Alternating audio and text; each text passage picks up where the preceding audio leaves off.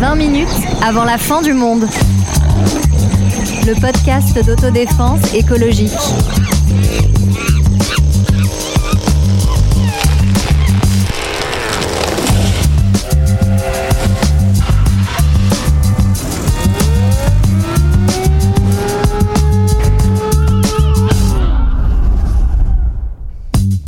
Bonjour, bonjour, bonjour. Pour ce nouvel épisode de l'année 2024, nous avons le plaisir de vous retrouver dans vos toilettes. Et oui, vous qui nous écoutez, l'écologie se glisse jusque-là, derrière les portes closes, entre les rouleaux de papier toilette et leurs polluants éternels, les désodorisants à la chimie suffocante, les litres d'eau potable, utilisés pour pousser nos urines et matières fécales hors de nos vues.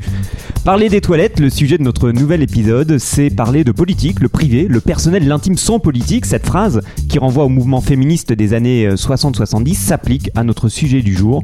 Parler des toilettes, c'est parler d'inégalité d'accès, de multiples problèmes environnementaux et bien sûr de la possibilité d'imaginer un autre avenir pour nos toilettes et de continuer à élaborer une autre manière de vivre. Pour en parler, autour de moi, une équipe spécialiste des flux, bien entendu, que j'ai l'honneur de retrouver. Des flux liquides et solides, je précise. Salut Olivier. Eh, bonjour euh, tout le monde, bonjour euh, tout le monde. Quelle belle entrée en matière, c'était préparé, non ça Ouais, ouais. Ouais. On rappelle, Trois, trois jours ça m'a pris. on rappelle qu'Olivier est comédien. Salut Sonia. Salut, alors je voudrais juste préciser que tu as parlé des flux liquides et solides, mais sur le papier que tu as préparé, tu parles de semi-solide, Alors, interrogé. Nous reviendrons sur la caractéristique de ça. Tu as raison, Sonia, sur le semi-solide. C'est c'est plutôt semi que tout à fait solide. Sarah, salut. Eh ben bonjour, après tout ça. Bonjour et bon appétit. Euh, nous allons parler des toilettes. J'ai envie de vous poser comme première question est-ce que vous avez une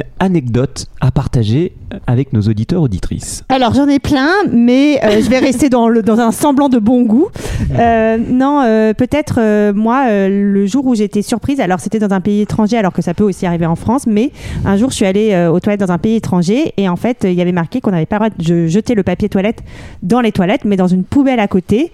Et la première fois, bah, j'ai trouvé ça vraiment un peu dégoûtant, surtout quand on fait la grosse commission. Bah, j'étais là, mais vraiment, on va mettre ça, ça va sentir, etc. Voilà, pour des raisons de canalisation vétuste, de tout à l'égout qui n'existe pas. Enfin voilà, des choses comme ça. On ne jette pas toujours le papier toilette euh, dans les toilettes. Et on va revenir. Et, et je tiens à, Là-dessus. à- à faire un message spécifique à tous nos auditeurs euh, qui ont des fausses sceptiques euh, à problème en France, de, de ne pas nous accuser de déconnexion totale. Nous avons aussi vécu ça en France euh, Voilà. et on sait que ça existe. Est-ce que c'est ton anecdote, Sonia? Non, euh, alors j'ai réfléchi à plein d'anecdotes, mais on m'a dit qu'il fallait l'avoir vécu. Mais je pensais au départ, je voulais vous raconter, mais je l'ai pas vécu vraiment de, de toilettes euh, qui sont. J'avais lu ça dans un article qui sont dans une espèce de bocal totalement transparent, et puis quand tu rentres, c'est plus transparent. Mais je sais pas, je, je me disais que j'aurais- j'aurais pas aimé vivre ça. Non, sinon, euh, je- une anecdote réelle, si c'est que il y a une dizaine d'années, j'ai fait un voyage en Inde et j'avais trouvé p- étonnant. euh, pour nous, le papier toilette, c'est un truc euh, pas cher, euh, à disposition de tous. euh, et là, il fallait vraiment avoir son rouleau de papier toilette que tu gardais avec toi, qui coûtait relativement cher. Et dans les, alors j'imagine que dans les hôtels de luxe, il y en avait, mais en tout cas dans les petites guest house, t'en avais pas. Et il fallait vraiment avoir ton propre Eh oui. PQ. Je me tourne vers Olivier d'ailleurs. Merci Sonia qui connaît bien cette histoire parce que tu as fait fortune pendant le confinement en faisant du trafic de papier toilette. Oui, je vendais mon caca aussi, mais ça Voilà. Euh, Ton anecdote, Moi j'en ai Olivier 12, donc je vais vous les raconter toutes. Alors on va Euh, s'arrêter à la première, je pense. Non, j'en ai deux et euh, j'en ai qui concernent mon papa. Voilà, mon papa, il avait des, on avait du papier toilette avec les feuilles intercalées, pas en rouleau. Vous Ah savez, oui, feuilles mes grands- chez intercalées mes grands-parents en carton. Et Et, voilà, c'est- c'est des modèles effectivement plus Oui, mais anciens. Et on- spécifique de la France. et je me suis rendu compte que du coup, mon papa était écolo avant l'heure parce qu'il gardait euh, le- les feuilles cartonnées qui tenaient, le- enfin voilà, et il écrivait parce qu'il faisait collection de films. Il enregistrait tous les films sur ses VHS. D'accord. Et il mettait, il, il annotait le nom des films, le réalisateur, les acteurs, etc. sur, Sur ces petites carton. feuilles cartonnées. Du coup, il avait plein de feuilles cartonnées chez lui, enfin chez nous. Ouais. Voilà. Et la deuxième, c'est que mon même papa un jour, et c'était l'accessibilité aux toilettes. On était dans je sais plus quel euh, endroit, avec dans un bâtiment, et il a demandé les toilettes. Il avait très très envie de faire pipi, très très envie de faire pipi. Et il se trouvait que les toilettes étaient au fin fond du bâtiment, machin truc. Et le temps qu'il y a, qu'il trouve machin tout ça, bah il s'est fait pipi sur lui. Et ce qui me fait penser à une question philosophique.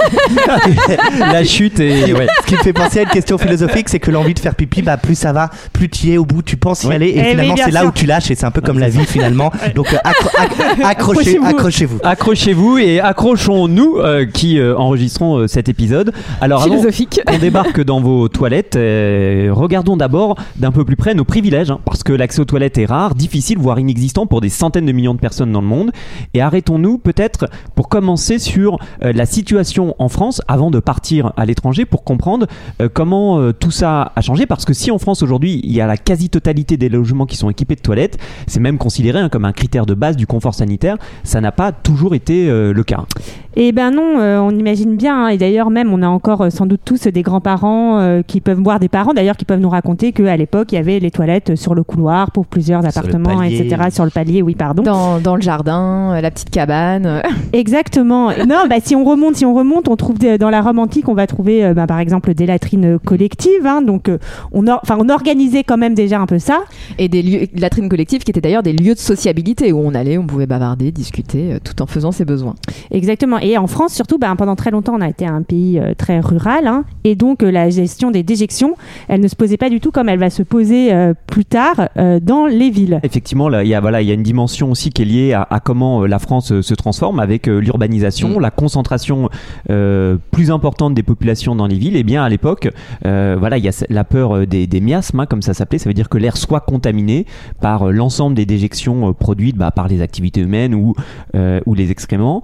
Et en fait, le problème de tout ça, ça a été plutôt la pollution de l'eau. En fait, c'est pas euh, une question de contamination d'air, mais de pollution de l'eau. Euh, et donc, par exemple, il y a des, épidémies qui sont quand même euh, assez dramatiques. Par exemple, une épidémie de choléra à Paris en 1832 qui va faire presque près de 20 000 morts. Et ça se limite pas à Paris et, euh, et pas non plus aux épidémies de. Les épidémies de choléra sont, sont assez fréquentes au- euh, dans, à cette période. Et donc, euh, c'est pour ces raisons-là aussi que bah, on va arrêter de foutre toutes nos déjections euh, bah, par la fenêtre, hein, on va dire, et que euh, on va développer ce qu'on appelle donc le, le tout à l'égout, euh, ce que euh, ce qui peut être défini donc comme le raccordement des habitations Mm. à une même canalisation pour recueillir et transporter les eaux usées de toute nature. Voilà, c'est une définition de Julien Damon, euh, qui est euh, donc un chercheur. C'est lui qui donne cette définition du tout à l'égout. Et je précise quand même qu'entre euh, jeter ses excréments par la fenêtre et le tout à l'égout, il y a quand même eu une étape, c'est euh, l'étape du ramassage euh, des excréments humains, euh, à la fois euh, semi-solides, euh, enfin surtout semi-solides d'ailleurs, plus que liquides, euh, parce que tout ça servait à, à, à été valorisé, utilisé pour les agriculteurs euh, des environs, parce que c'est un super engrais. Il y a eu l'arrivée des, euh, alors en- dans les années euh, euh, 1830, euh, l'arrivée des Vespasiennes, c'est ça, des petits chalets comme ça qu'on avait instaurés, surtout pour les mecs. Donc euh, on reparlera aussi des problèmes de genre euh, liés aux toilettes euh, qu'on a plus ou moins arrêté au fur et à mesure euh, après les années 30 tout simplement parce que les Vespasiennes donc ces petits chalets où euh, les hommes allaient euh, allaient se, se, se, faire leurs petits besoins étaient aussi des moments où on s'échangeait de la drogue où on faisait des rapports on avait des rapports homosexuels et c'était très Et très pas que mal homosexuels, hein, des, des prostitutions en tout cas. Oui. Mais donc pour revenir à ce qu'on à ce qu'on disait, donc aujourd'hui le tout à l'égout, ça concerne quand même l'immense majorité de la population en France. Donc on a moins de 1% de la population qui n'a pas accès à des toilettes chez soi pour son usage. Ce taux varie dans l'Union européenne. Le plus bas, ce serait en, en Roumanie, en Bulgarie, mais on est quand même sur des taux très élevés. Et il faut quand même le mettre en perspective Ouais, puisque tout à fait. au sortir de la Seconde Guerre mondiale, donc on avait 80% de logements sans toilette, donc ce qui nous paraît aujourd'hui une évidence absolue, bah, ça l'était pas à l'époque, et euh, encore 20% à la fin des années 70. Ouais, et peut-être que dire que euh, bah, même si aujourd'hui on a ce confort d'avoir tous des toilettes chez nous, il reste la question euh, des moments où on n'est pas chez soi. Alors moi, elle se pose souvent parce que j'ai tout le temps envie de faire pipi, donc euh, c'est tout le temps, Ah euh, oui. tout le temps un enfer. Je suis là, où est-ce qu'il y a des toilettes? Où est-ce qu'il y a Non, des mais c'est vrai, toilettes parce que, veut dire, parce que, euh, parce que ouais. les toilettes, on, on y va très souvent dans la journée, c'est 4 ou 6 fois. euh, J'ai Exactement. j'ai vu une moyenne, moi j'y vais beaucoup plus que 4 oui, ou 6 moi fois. aussi. Moi, je vois, et 10 minutes, 10 minutes en moyenne par jour, moi je vais beaucoup plus que 10 minutes. moi je prends mon temps, j'ai mes mots fléchés, excusez-moi, mais. Il faut, il faut finir la grille, quoi. Non, et au-delà bah, voilà, de, de mon confort personnel qui a envie de faire pipi euh, pendant que je suis dehors, il faut penser euh, aux gens euh, qui, qui travaillent en fait à l'extérieur. Donc, euh, par exemple, je sais pas, les chauffeurs de taxi, les livreurs. Euh, donc euh, là, on, on genre en masculin parce que c'est souvent des professions très masculines.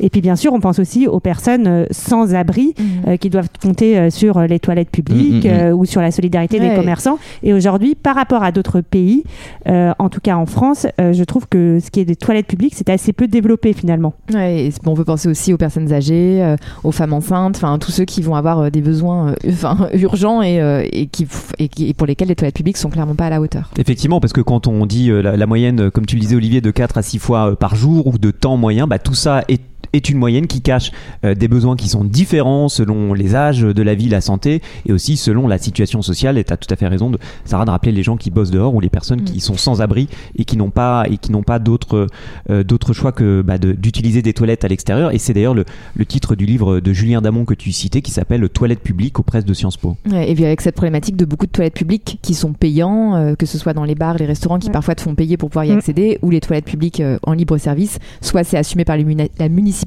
c'est gratuit, c'est le cas aujourd'hui à Paris, mais pendant longtemps ça a été payant. Alors sortons de la France pour voir que en fait dans d'autres pays des centaines de millions de personnes Oui. euh, n'ont pas accès aux toilettes. Alors on va essayer de pas euh, vous noyer de, de chiffres, mais quand même on va essayer Bah. de se donner un sens des proportions pour comprendre qu'est-ce que c'est Olivier cette inégalité d'accès aux toilettes. Oui, surtout, ce sont des chiffres récents. hein, ça date de 2023. C'est l'Organisation mondiale de la santé et de l'UNICEF qui nous dit que 3,5 milliards de personnes vivent sans toilettes adaptées. Alors, je trouvais ça. euh, on est 7 milliards sur, euh, sur, sur la planète. Ça fait quand même la moitié. Euh, et euh, 2,2 milliards sans eau potable. Euh, voilà, il y a aussi euh, 420 millions de personnes, ce qui est quand même euh, un petit. euh, ce qui est pas mal quand même Ouais. qui sont euh, dans l'obligation euh, de déféquer à l'air libre. Moi, ce que je fais par plaisir, eux n'ont pas le choix. Voilà. Euh, Ouais. Avec, avec les risques de contamination des eaux, comme on l'a dit, moi je pense la forte, enfin c'est évidemment pas les seuls, mais euh, aux réfugiés palestiniens dans des camps où de toute évidence il y a des risques de maladies très forts, de choléra ou d'autres maladies à cause de la proximité des lieux de défécation et d'approvisionnement en eau euh, qui rend euh, euh, les risques de contamination très forts. bah, L'autre stade, c'est qu'il y a 1000 enfants de moins de 5 ans qui meurent chaque jour à cause de ces problèmes d'hygiène euh, ou parce que l'eau est insalubre. Donc, c'est quand même euh, assez euh, préoccupant. Et aussi peut-être rajouter que c'est important de ne pas voir euh, ces chiffres de manière statique. hein. On prend une photo à un instant T, mais quelle est la dynamique globale et la Ouais, dynamique Quelle est la dynamique ça? Hé, hé, eh ben la dynamique elle est bonne Antoine, soyons positifs, Ah soyons ouais, optimistes. Non, les choses sont plutôt en train de s'améliorer, Euh, par exemple avec une baisse du nombre de personnes qui sont contraintes à la défécation à l'air libre ou euh, une baisse du nombre de personnes qui ne sont pas raccordées. Euh, donc euh, voilà, les choses progressent doucement. Alors, le non-accès aux toilettes, on le voit qu'on sent différents problèmes, l'hygiène, la santé, mais aussi, j'aimerais qu'on s'arrête là-dessus, les inégalités de genre. Oui, bah, par exemple sur la question hein, des, des protections euh, périodiques. Pour, Nous euh, avions fait un épisode. Exactement là-dessus, pour une femme, euh, moi j'ai même une anecdote personnelle sur la première fois où j'ai testé la cup. Et ben j'étais contente d'être dans des toilettes fermées où j'avais un lavabo à côté de moi parce que quand je l'ai enlevé pour la première fois, j'ai galéré et j'ai fait un jet de sang sur le mur de la porte des toilettes. Et heureusement que j'avais de l'eau, etc. et que j'ai pu tout laver. Et ça, bah, je pense que quand on est un mec, bah on se dit pas que ce genre de choses Ouais, peut non. arriver. Bah, en fait, euh, en fait, c'est très bien dit dans. euh, c'est Aline Boeuf qui a fait un mémoire sur le cycle menstruel dans le monde professionnel et qui parle de, de, de cela. Et euh, et il y a une, une utilisatrice de coupe menstruelle qui disait qu'en fait, les seules toilettes qu'elle pouvait utiliser, ce sont les toilettes pour handicapés, parce que c'est les seules toilettes Mm. où effectivement. Parce qu'il y a le lavabo dedans. Voilà, exactement. Et, euh, et parce que sinon, bah, t'as le lavabo public, t'as, t'as, t'as les doigts peut-être parfois avec un petit peu tachés, t'as toi-même t'es taché. Il y a une honte aussi, hein, Mm. quelque chose Ouais. qui, qui fait que ce n'est pas si simple C'est- que ça. C'est intéressant cet exemple sur le fait que les toilettes pour personnes en situation de handicap en fait vont profiter euh, là en l'occurrence aux femmes parce qu'on dit souvent tous ces aménagements là qui vont servir à des personnes qui ont des problématiques très spécifiques en réalité ça va améliorer la vie euh, de, de tous les autres et je trouve ça top Mm. que ce soit le cas pour les toilettes. Et puis on peut aussi parler des problèmes d'hygiène hein, qu'on trouve souvent dans les toilettes publiques euh, ou collectives en tout cas et on pense souvent à cette problématique récurrente des toilettes scolaires avec des toilettes pour enfants où il y a à la fois des problèmes parfois d'intimité, euh, parfois pas toujours des portes euh, et puis surtout des problèmes d'hygiène très forts euh, avec des enfants qui vont ne pas oser aller aux toilettes, se retenir toute la journée. Ouais, et puis moi qui suis euh, jeune papa depuis euh, peu, eh ben, euh, le- la table à langer, que pas dans les toilettes, qui n'existe tout simplement pas. Bon, c'est, Ouais. c'est- c'est pas la même chose, on n'est Ouais. pas là, mais bon, je, Ouais, je tu le- place ça au passage. Tu le, tu le places au passage et d'ailleurs ben, ça, ça me, ça me permet cette transition Olivier puisque vous savez que dans ces épisodes régulièrement nous écoutons des, des extraits sonores et aujourd'hui la chanson que nous allons vous partager est une des chansons préférées d'Olivier et c'est Ah. vraiment à sa demande que Oui. voilà, voilà, Olivier donc ce moment ce moment c'est le tien Merci. tout simplement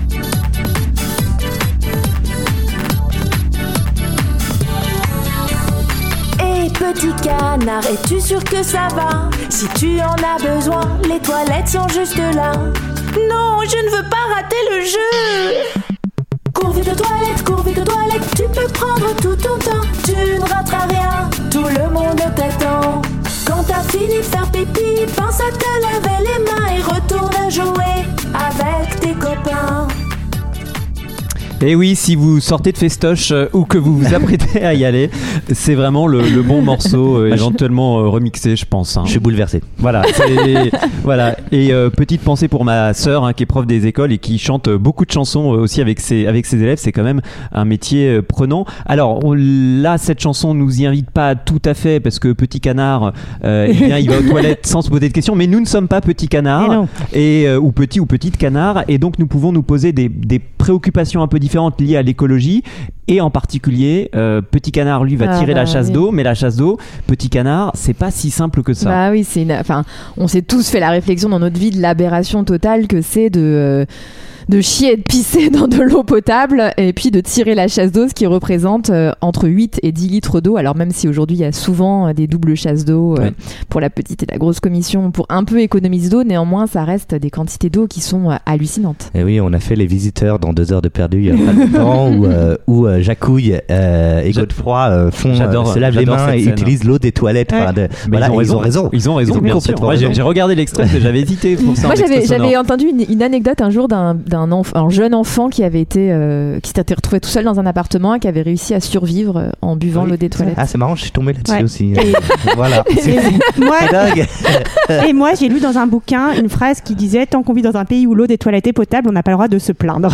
Ouais. Alors, on- J'avoue. Alors- ou alors on peut se plaindre de l'aberration que ça représente. Exactement. Oui, bah, on peut se plaindre. Exactement. Non, mais en tout cas, euh, donc comme disait Sonia, il y a quand même euh, des, des questions qui se posent là-dessus.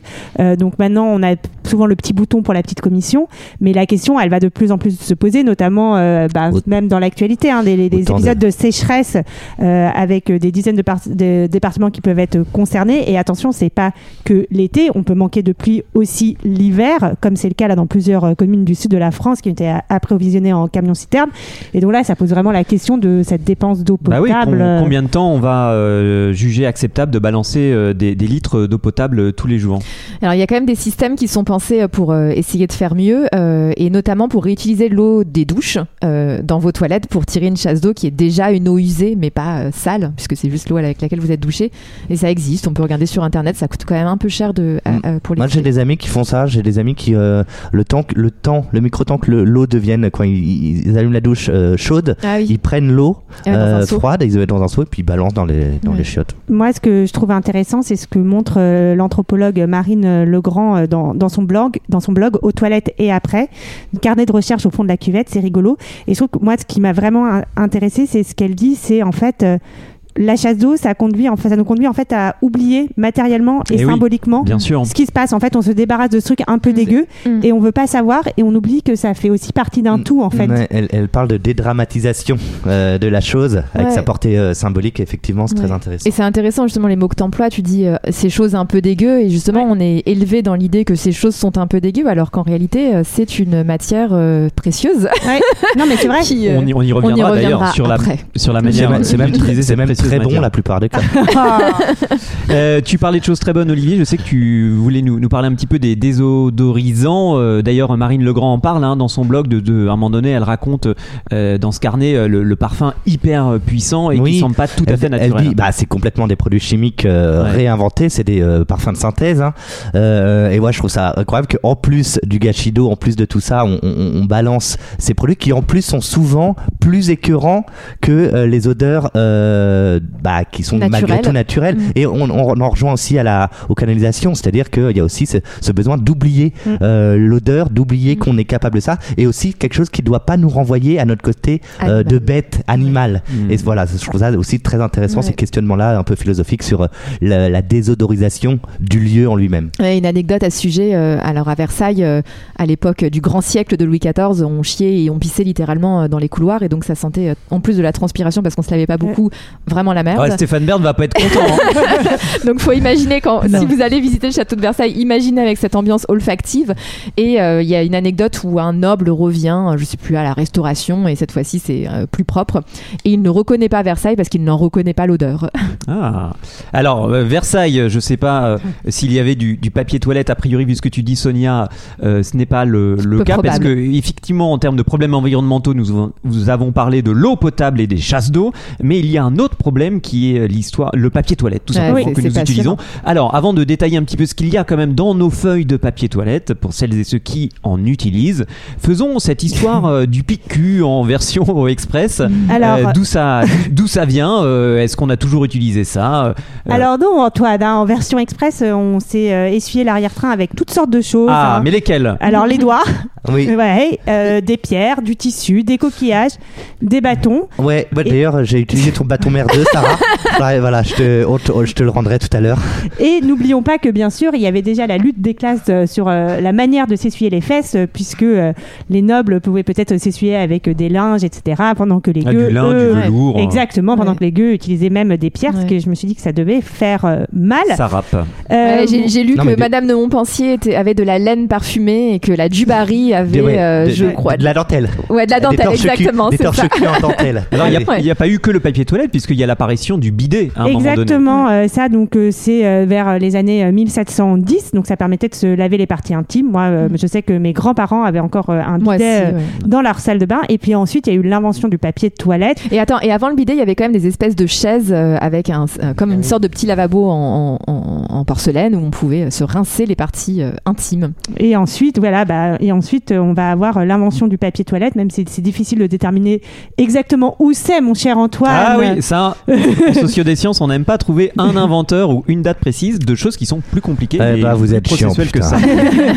Mais euh, dès la fin du XIVe siècle, on voit la production de feuilles de papier parfumées Alors, pas pour euh, n'importe en qui, Chine. hein, ouais. Alors c'était pour l'empereur de Chine, et c'est au XIXe et XXe siècle que le PQ tel qu'on le connaît va se diffuser, et surtout à partir de la fin des années 50 en France. Et aujourd'hui, on a du double. Ah voilà, là, aussi c'est la, c'est la On a croissance tout, quoi. et on a même- des couleurs. le papier noir pour le glamour. Oui, ouais, c'est. Euh, pourquoi double ou, ou, ou- ou triple Parce que c'est plus de, plus de sûreté à l'usage, on nous dit Lotus. Il faut, surtout, il faut surtout pas que le doigt touche le caca, en gros.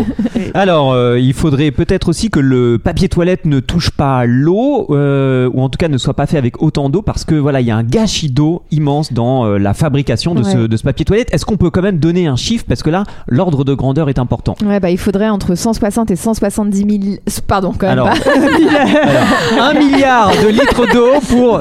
Alors, Sonia, on sait que les chiffres c'est trop fort, mais entre 160 et 170 litres d'eau pour fabriquer un rouleau de papier toilette. Donc c'est quand même énorme. 27 000 arbres par jour pour, euh, voilà, euh, sont, sont détruits pour euh, fabriquer des papiers Ouais. toilettes. Et puis, ça utilise beaucoup de l'eau, le papier toilette, pour être fabriqué. Et une fois qu'on le remet dans l'eau, et ben ça pollue beaucoup Ouais. l'eau parce que euh, le, le papier toilette est rempli de ce qu'on appelle des polluants éternels qui mettent énormément de temps à se dégrader. Mm, mm. Euh, et c'est des, des alors qu'est-ce que c'est Qu'est-ce que c'est ces polluants éternels Point euh, vocabulaire. Ce sont des molécules euh, de synthèse euh, qui euh, sont. Alors moi j'ai le mot exact, c'est per et polyfluoroactyles.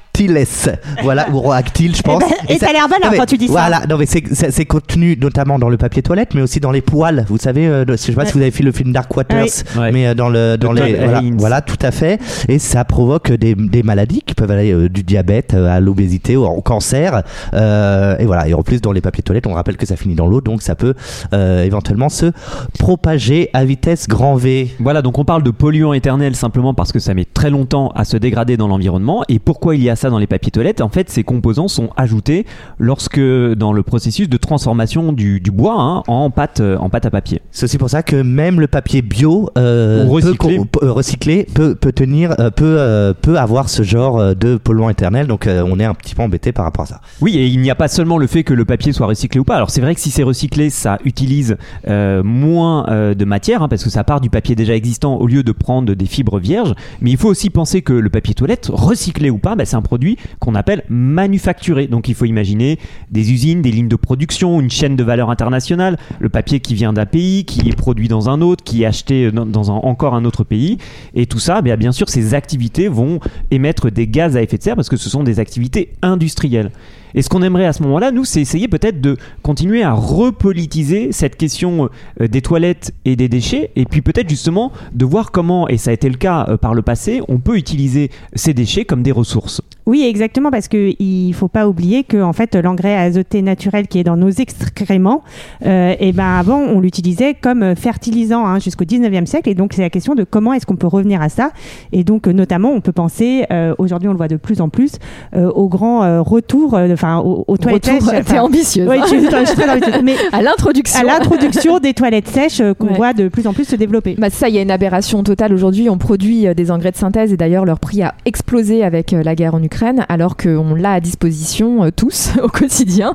Euh, et il y a d'ailleurs des expériences qui sont faites, alors avec les toilettes sèches, mais pas seulement, aussi euh, dans des dans des éco-quartiers où on va récupérer, alors qui sont pas qui sont encore en conception et qui devraient sortir de terre, notamment à Paris dans le quartier Saint-Vincent-de-Paul pour 2026, où il est question de récupérer les urines pour ensuite la concentrer et, fertiliser des champs.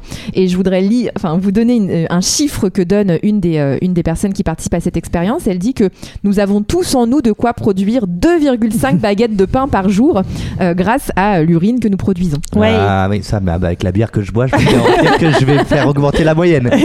Et non, et c'est euh, reporter aussi qui montre dans un article qui s'appelle euh, À Bordeaux, pipi et caca se recycle à vélo, euh, comment euh, s'est mis en place euh, un recyclage des excréments avec des gens qui, à vélo, viennent collecter chez les particuliers. Les bidons Mais qui sont pleins. exactement. Oui, mais alors ça veut dire quand même avoir des toilettes sèches, euh, quand même. Enfin, euh, Alors oui, là pour le pour le Pour pour, le- le- pour pour le, Bordeaux. rama- pour le ramassage, bah, c'est en fait c'est nécessaire en ville parce que nous on n'a pas forcément quand on vit en ville la possibilité euh, de, de jeter euh, le, le produit de nos toilettes sèches dans l'espace public. Après, de- donc alors que si vous habitez à la campagne, vous pouvez Oui. l'utiliser pour vos champs. Et d'ailleurs c'est fait avec la matière fécale animale. hein. si vous vivez à la campagne, euh, souvent le fumier est jeté euh, épandu sur les champs et aussi d'ailleurs dans certains dans certains dans certaines exploitations il y a de on répand les bouts d'épandage pour euh, euh, alors ce qui est ce qui est d'ailleurs parfois problématique hein, parce que les riverains s'en plaignent ça fait des odeurs etc Et oui, mais comme disait Olivier, effectivement, c'est chez toi, tu as les toilettes sèches que tu remplis, et en fait, quelqu'un comme tu es en ville, comme tu ne sais Mm. pas quoi en faire, il y a des gens qui viennent le collecter pour ensuite pouvoir c'est- C'est l'utiliser. quand même un grand plus. Et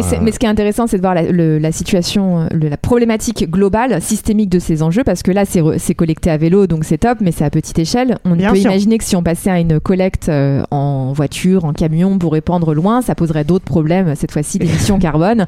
Donc voilà, enfin, il y a- c'est c'est quand même intéressant quand on voit ces objets-là de les regarder dans la totalité de, de leurs implications. Et euh, on- voilà, sur la- la- les toilettes sèches, en fait, il faut aussi euh, bien se rappeler qu'il y en a une diversité, hein, avec ou sans sciure de bois, avec ou sans bac à compost. hein, donc c'est pas automatiquement couplé hein, le fait d'avoir des toilettes sèches et de réutiliser euh, ce qu'il y a dans les toilettes. Et aujourd'hui il y en a des lieux très dif- dans des lieux très différents Oui, euh, euh, comme euh, des cafés euh, des bars on etc pense souvent que toilettes sèches égale à il faut avoir du grand espace, un Ou grand festival, jardin, etc. Mais de plus en plus, il y a tellement de diversité de toilettes sèches qui devient, ça devient très moderne finalement que, euh, que en fait, on peut avoir des toilettes sèches chez soi. Et, les toilettes sèches ne résolvent pas non plus toutes les questions. On l'a un petit peu évoqué euh, tout à l'heure euh, sur la question, euh, la question du genre. Voilà, on sait que par rapport aux toilettes, il y a aussi d'autres problèmes politiques hein, qui se posent. La question des toilettes mixtes, du temps d'attente très inégal entre les femmes et les hommes dans les toilettes publiques, etc. Donc c'est pas parce qu'on dit demain, bah voilà, on pourrait penser généraliser les toilettes sèches qu'on va résoudre tous les tous les problèmes qui se posent dans l'usage collectif des toilettes. Oui, et puis dans les autres problèmes donc on a cité, c'est l'utilisation du PQ, et donc là euh, il y a d'autres solutions euh, qui émergent, qui va être euh, voilà, on a, ça devient un peu à la mode même en Europe, mais par exemple c'est extrêmement développé au Japon, des entreprises qui ont développé des systèmes de jet d'eau dans les toilettes, et donc tu vas faire pipi, tu vas faire caca, et en fait tu as un petit jet d'eau ensuite que tu Ah. peux déclencher qui te nettoie. Il faut savoir qu'au Japon, ils sont un peu extrêmes là-dessus parce qu'ils ont des toilettes avec 38 fonctions différentes Wow, de massage, de jet d'eau, de musique. Je vous invite d'ailleurs à voir. C'est pas Pour, désagréable. ceux- pour, pour les, pour les habitués de fréquences modernes, euh, je vous invite à, à voir le, le- le chouette documentaire de Younes, que vous connaissez peut-être dans le PO, qui a fait tout un documentaire, une série de documentaires sur le Japon, et qui a un épisode spécial toilette où euh, il explique très bien euh, cela, voilà, avec justement ces jets d'eau, etc. Et euh, bah, nous nous recommandons le, euh, le travail de, de notre ami euh, Younes que nous saluons. qui s'appelle Gacha Gacha, le documentaire. Et euh, nous approchons, nous sommes à la fin de, de cet épisode et pour euh, conclure celui-ci, j'aimerais qu'on revienne un petit peu voilà sur comment la question des toilettes euh, finalement a d'autres points communs avec euh, des, des sujets politiques liés à l'environnement dont on vous parle nous d'épisode en épisode. On retrouve quand même des traits communs entre ce qui se passe dans nos toilettes et ce qu'on a construit comme rapport collectif aux toilettes avec euh, les problèmes politiques de, liées à l'environnement Bah parce qu'elle euh, met en exergue des choses invisibles euh, qui euh, jouent un rôle pourtant euh, crucial euh, dans, dans nos vies. Hein. C'est euh, bah déjà bah, par exemple le papier toilette, la pollution euh, que ça représente, qui sont euh, des choses que l'on ne voit pas forcément, en tout cas visuellement, euh, et, euh, et qui engendrent tout un tas de pollution euh, derrière à tous les niveaux euh, et qui euh, vont euh, changer nos vies jusqu'à les mettre euh, finalement en danger. Moi, ce que je trouve intéressant, c'est la tension qu'il peut y avoir entre l'accès à une hygiène minimale dans certains pays où il y a des risques mortels quand les gens sont obligés euh, de faire leurs besoins à l'air Mhm. libre dans des zones ultra denses où ça peut contaminer euh, le, euh, l'eau euh, notamment et créer des maladies. Et de l'autre côté, une espèce d'aberration totale où euh, le papier toilette devient un objet de, mar- de, de- de marketing euh, immense euh, avec des polluants où on va complètement euh, euh, défoncer l'environnement avec des chasses d'eau aussi ultra ultra euh, euh, euh, qui consomment énormément d'eau. Donc voilà, comment est-ce qu'on arrive à trouver un juste milieu entre donner à tous euh, le l'accès euh, à l'hygiène et à la santé sans euh, sans zigouiller notre environnement.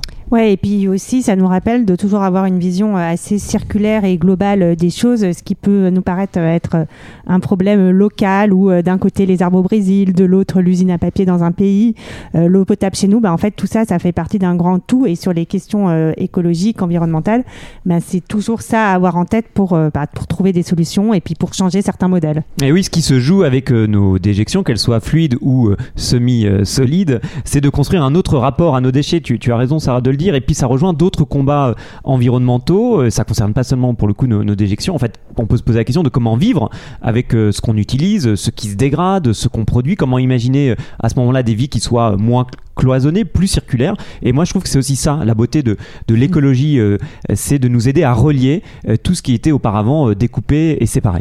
C'est beau ce que tu dis, Antoine. À tous. À bientôt. À très bientôt.